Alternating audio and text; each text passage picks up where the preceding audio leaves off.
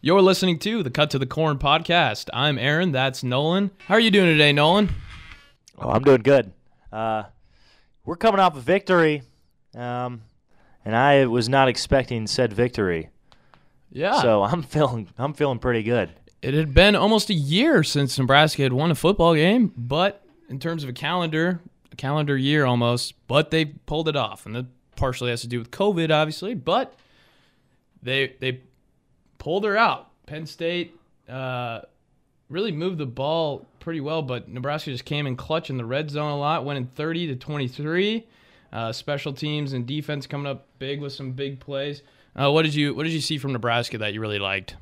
Oh, there was a, a couple things that I thought that they did really well that game um, that we hadn't seen so far this year. Um, to start off, I think that the defense really showed their true colors. Um, you know, I think that they played okay against Ohio State, and I think they played well enough to win the game against Northwestern. Um, but they really came in clutch against Penn State here.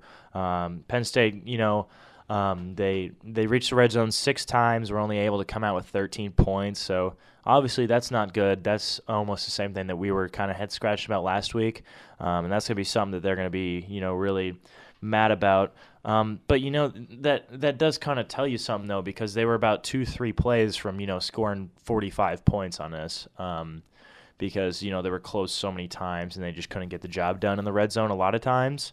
Um, so that is kind of worrisome that they were able to just drive the ball what it seemed like about every drive unless we got a turnover. Um, and we couldn't really get them to punt super early, and that's that. That was pretty effective by the time of possession. It was uh, uh, 36 minutes 24 seconds for Penn State, tw- 23 36 for Nebraska. So obviously that's not very good. Um, it's just giving the other team a lot more opportunities to score. Um, but our defense just you know got the job done when they needed to. Um, and then another thing I liked was the DB play. Uh, this was far and away the best game I think that they've played all year. Um, Marquel Dismuke with 15 tackles and a tackle for loss. Deontai Williams, three tackles, a sack, forced fumble, and touchdown. But then also the cornerbacks coming through. Cam Taylor Britt, great job defending Jahan Dotson. Um, he came into the game um, with 361 yards receiving on 21 receptions, and you know CTB held him to two catches for 27 yards. Um, and he also had a pick on top of it, which you know that might have been a poorly thrown ball by the absolute goat that I wish they would have kept in the game because I think it would have been a 60 point game if they would have. Yeah. Um, but you know, then Dicaprio Bootle also had a solid game. I mean, he wasn't mentioned much, but you know, when you're a cornerback, that's a good thing. You don't want your name mentioned. He had one pass breakup, solid game overall. Not really um, anything too crazy that he let up. You know, just he did his job well. Well, something I want to point out, uh, I've been harping on all season. It's been a crutch uh, for this team all year. Finally won the turnover battle. It was 2 to 2 last week. It was 2 0 going into halftime. Nebraska had two first half turnovers against Northwestern, and then turned it over twice in the second half. This time, uh, able to get a scoop and score, which really was the difference in the game. Yeah. The biggest play of the game, if you ask me. And then an interception that was returned, what, like 40 yards, set up a field a goal. So 10 points off of turnovers. Uh, I don't, I'm not really sure what what happened after our turnover, but after the Luke uh, interception, but I don't think it was it was too costly. And I mean, one turnover, you know, I mean, it's part of the game. It'll happen. Uh, anything under two turnovers that I think you take, and penalties, only five penalties for less than 40 yards. Especially if you're Nebraska football, you will take that any day of the week. It's almost like if you eliminate silly mistakes, like preventable mistakes, it helps you like win games. Seems like you start to win football games if, that happens, but um, yeah, you know that was that was evident on Saturday. Um, the th- the pick that Luke threw wasn't really too much of his fault. Packet pocket just kind of collapsed. Uh, lineman just you know didn't give him enough time. I think he got hit by three people at the same time. Uh, you know, it, it just ball kind of went in the air and you know uh, right to a Penn State guy. So wasn't really his fault. Um, like like Bondo, like you said, we'll take one turnover whenever he can, especially when we have our quarterbacks run for 20 yards a game. Uh, we'll take that whenever. You know, we, uh, the the offense that we run, you got to find the little wins, and the little wins are um, not having your quarterback get hurt when he runs the ball so many times a game, turnovers and penalties, and the fact that we won all three of those. Um, against Penn State on Saturday, kind of just proved why we won that game, even though we got outrushed by 200 yards. And actually, we had one of the penalties actually helped us. Uh, Yeah. where Connor Culp missed the, the field Connor goal, Culp. and uh, we got to retry it, and we made it. But uh, it's nice to have a kicker that consistently knocked the ball through. Yeah, that's the most Nebraska Brights, too. thing ever. That um, we up until this year we were terrified about 25 yard field goals, and they were not automatic. And this year they look to be pretty dang good. I mean, he hasn't really had a long kick. Um, He missed one, I think, 40 yarder around there, but you know Mhm. he hasn't really had anything over 42 yards. I don't think. Um, which I mean, kind of stinks because that means our offense is putting a lot, Stalling leaving a lot of points there. But um, also, yeah, it's just a lot of points we missed out on last year, and um, it was evident this week. I mean, close game. Every point that you can get matters, and uh, if you know if we would have missed one of those, then Penn State might have changed their game plan up, and they might have only needed you know a field goal going into the last drive instead of a touchdown, and then boom, we're going overtime after that. Um, but yeah, um, it, it, Connor Culp did his job really well on Saturday. Thank thank God for whoever uh, had the false start penalty, but it's nice to have a good kicker that can actually kick, you know, 30, 35 yard field goals. Well, and so the offense obviously uh, did some good things. Less than 300 yards, but like you mentioned before, Penn State really had the ball a lot. Um, what are what are some positives you took away from the offense? Obviously, some young guys touching the ball there. What did you see? Uh, yeah, I think that one of the best things about our offense was um, how Scott seemed to uh, listen to people and kind of understood where their complaints were, and it seemed like he patched them all up. Not only was it just McCaffrey playing, it was the young guys playing, and it was putting Wan'Dale running back. Um, that was a big game changer. We weren't getting Wan'Dale the ball enough. You know, even though he didn't have the most crazy stat line of all time, he only had 16 carries for 60 yards.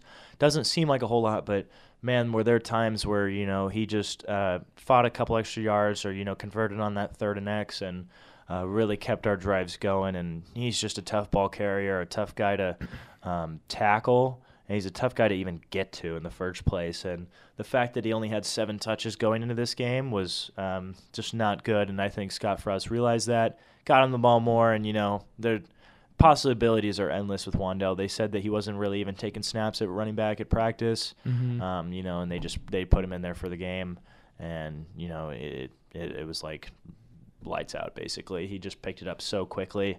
Um, it just shows you kind of the guy that Wan'Dale is. Um, something else I liked, you know, just McCaffrey and his steadiness during the game. He didn't really have many times where, um, you know, we'd seen the past where our quarterback would have a great drive and then he'd have a bad drive and then a great drive and then a bad drive. Um, you know, where you miss one or two of these throws, mess up a read or something like that, that's the drive. It's going to stall out there. And, you know, it was just consistency that we saw on McCaffrey's end. Um, he was able to put together these um, long, you know, productive drives. Um, second half wasn't as productive as, you know, we would have hoped, but um, you Scott Frost even admitted a little bit that he might have been a little too um, A little too conservative. too conservative on the play Yeah. calling in the second half, which I would agree with. But you know, overall, Xavier Betts getting the handoff, or I guess the shovel pass, um, shows how freaking fast that guy is. That guy is a lightning bolt, and he's hard to tackle. Um, but yeah, I thought we I thought we blocked okay this game considering the talent that Penn State has. It was Mhm. all right. The young guys really got out there, showed what they could do. McCaffrey um, showed to us again what he can do. But yeah, that's what I liked from the offense. And you know, just in general, I don't know the last time we beat a preseason top ten team, and obviously they're not a top ten team, but a, a preseason top ten team goes down at the hands of Nebraska, and obviously there's a lot of things you know we could improve on. Too. What are some things that you know you can kind of nitpick a little bit? Obviously, we got a win for the first time in 2020, but Mm-hmm. you know, what are some things looking forward? You know, if we want to beat the Iowas of the world, you know, what are we gonna have to do? Yeah, like I said, uh, I think we let off the gas a little too early. We only threw six pass attempts in the second half, um, and we only had four drives because they just expected the run about every time. And uh, when when we passed it, they just seemed to cover it well. They made pretty good second half adjustments, but for the most part, we just seemed pretty one dimensional on offense. It seemed like we would just go run, run, pass about every possession. Um, you know, maybe sprinkle a pass in on second down, but they basically expected run on first down, 80% that it was going to be a run on second down, and then if it's more than third and five, they knew we were going to throw the ball. So, you know, it was just, I, I don't want to see that, us let up on the gas anymore. Um, I think that that's some you know Scott Frost can learn from. I think he understood that that you know up 21 on a on a team in the Big Ten is is never enough, um, especially when it's halftime. Um, defense, like I said earlier, I think they could have uh, played a little better. They they lacked um, those three and outs, which you know Mhm. made them super tired and didn't. Not only does it make them super tired because they have to be on the field longer, but it also gives our o- offense less chances just because they're on the field for longer. Um, when you know when we're only on the field for 33% of the time, uh, offensively, we're just not going to have the amount of time to you know take these chances, take these shots, have the have the opportunity to go down and score. Then the rhythm aspect of it too, just Mhm. not being on the field for you know five six minutes at a time. And I mean, I think the problem in the second half it was a combination of, I mean, just the offense, you know, not converting first downs, and the defense, you know, giving up a lot of third down conversions. I think Penn State was almost about fifty percent through the whole game on third down. Nebraska was four for twelve. Uh, obviously, not ideal there. Uh, 501 total yards, but you know they made plays when they had to. Uh, Penn State did find a lot of running lanes, a lot, especially with their backup quarterback. And you know I wouldn't be surprised if Penn State, you know, wins three or four more games with this backup quarterback. I think he's probably a better option. It kind of looked like a similar scenario we were in where you had a guy that started for a whole year um, and maybe wasn't quite performing like you'd hoped he would. Uh, so then they went to the backup, number seven backup. We know all about that. We were calling for the Luke McCaffrey uh, start. You know, he came through. Penn State really controlled the game in the second half, though it seemed like. I mean, they had the ball for I'd venture to say at least 20 minutes in the second half, but then again, we protected the ball with a lead, which is a huge key. And uh, I know Xavier Betts scores touchdown, and you, you have down here Cade Warner dropped a touchdown. Uh, you know, bless his heart, but uh, you know that could have been four more points on the board. Uh, and through three games, we looked this up before, and you mentioned we don't have a receiver over 100 yards or a running back over 100 yards rushing. Some some, some things gonna have to change. Some people need to step up there, definitely. And uh, anything else you want to add about things you know maybe we should improve on? Some things that really were concerning, maybe, or anything else? Um, yeah, I mean, I think we need to keep on seeing these young guys more. Um, you know, I think Mhm. Cade's a good football player. I think Fallon got open, um, had a catch this weekend as well. But um, you know, I don't, I don't want to see uh, you know Cade drop his head or anything. It doesn't look like it. He retweeted a tweet about um, his dropped catch and like how he like it's got to be caught. He retweeted it and like so that kind of shows like the accountability that he has. Um, you know, he's a great dude and he's he's gonna learn from it. And I think you know the best is still ahead of him. Um, He's not going to make excuses. That's certainly No. something you want want to see. You don't want someone, you know, holding themselves to a lower standard. You know, he he admitted it. He kn- knew he should have caught the ball, Mm-hmm. um, which is something you love to see, and is is really a growth and leadership type uh, Yeah. attitude. hmm Yeah, but it's just something that I want to see in the future. Is I, I we have yet to see our breakout players so far. I mean, after the Northwestern game, it's a, it, we were thinking maybe Fleming's going to get the majority Yeah. of targets, and then this game, uh, you know, now then we were thinking like Wan'Dale might be the guy. Mhm. Um, but it's we don't have that breakout receiver, that number one guy that we can just have it on every play and is a super reliable guy. Um, you know, I'm hoping going into Illinois they try to figure that out and someone kind of um, guides his way above the rest. That was what we were kind of hoping Omar Manning would uh, be this season. You know, he wasn't Mhm. out there for that game, which is super unfortunate. Uh, there's been you know reports or whatever about him not practicing with the team. Don't really want to talk about that until anything's confirmed because it's just gibberish right now. But um, yeah, we, we split everything up into the good, the bad, and the ugly. And the only thing we I personally have for the ugly is uh, Omar Manning right now, and uh, just hoping that he gets back on the field because you know he has so much talent. He's one of the um, you know craziest ball hawks I've seen film wise from a JUCO receiver ever. Um, and he just seems like he would be our clear and away guy that we could throw to at any time during a game. Um, and not having him out there is hurting us. Um, so Mm-hmm. that would be my only ugly is you know not having someone like Omar Manning that was hyped up this whole off season, supposed to you know help us on offense, and just not seeing him in the first three games. Right. And So moving on here to close things up here for the Penn State review. You got uh, you got some players of the game for us. Oh yeah. Um, so first, we're obviously going to give one out to Deontai Williams. Um, not only did he uh, have that strip sack touchdown, but that just changed the game. He had strong coverage all game. Number two, we're going to give it to Xavier Betts for that touchdown. Um, you know, hopefully that that uh, kind of boosts the offensive coordinators and everyone in charge of play calling. Um, you know, to give him some more snaps because they're like, oh crap, he just ran outran three of Penn State's you know speediest secondary guys. Um, so yeah, I think hopefully him in getting his first college career touchdown, um, that'll get him more snaps in the future. And then number three, I'm going to curveball and not say Luke McCaffrey, but I'm actually going to say Connor Culp just because we haven't been able to have a, a, field goal kicker that's consistent, like I said earlier. And it just feels so nice to have a kicker that goes three for three and just putting them through the uprights every time. All right, well, who'd you say for the first one? Ty Robin, or no, I said Deontai Williams. Deontai Williams. Okay. Yeah, sorry. I'm gonna give for my first one. I'm gonna do five players. Actually, I'm gonna do the Jesus offensive Christ. line. You're, are you, what are you, Mike Riley, giving everyone a gold star? The offensive line. Uh, you know, we don't have the best offensive line of the Big Ten, but it's good enough to win football games, and that's something you couldn't really say in the last few years.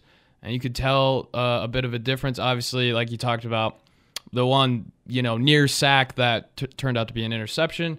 You know, there there's still some kinks to work out, but uh, overall protected Luke pretty well. Um, and then I'll give one to Luke McCaffrey. He had a 75 uh, quarterback rating, which was better than both of Penn State's quarterbacks, who were both under 40. Um, he averaged 7.2 yards per uh, pass, which is actually, you know, right around the Big Ten average. Uh, versus, I think we were averaging about uh, five yards per pass before this game. Uh, and then I'll also give one to Cam Taylor Britt for returning an interception and setting us up for a field goal that, you know, really changes the complexion of the game when you look at it at the end. Mm-hmm. Um, you know, being up by four versus seven uh, is a huge deal. You know, hopefully we start converting those into into touchdowns in the future. But overall, uh, good performance by the defense. You know, offense and defense both did some good things and some things to work on. Is there anything else you want to add before we wrap up the uh, comments on the first win for Oh Nebraska? man, this just felt so good. It, just doing the podcast after the Northwestern game last week just felt sluggish because it just felt like we were rambling on about the same stuff every week, um, which which is true, and it just felt you know just depressing because it was Nebraska football over and over and over again, and it's just it was just getting stale um, to me. And so you know this mean wins a lot. Uh, wait, this win means a lot. There we go.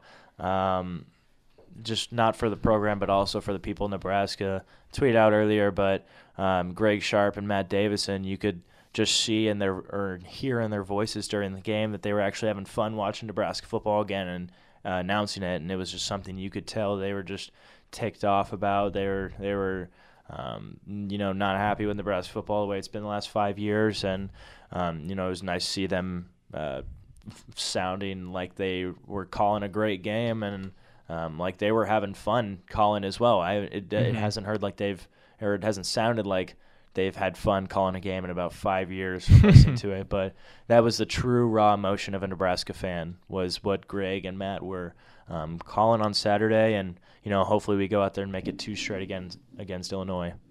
Well, that'll do it for uh, this recap of Nebraska's first win of the 2020 season. Uh, if you missed it, Nebraska won 30 to 23, holding off Penn State's last second attempt there at the end in the red zone. I'm Aaron. That's Nolan. Yep. Thanks for listening to the Cut to the Corn podcast. Oh, oh. Stay safe out there, folks. Oh, Oh, oh, oh.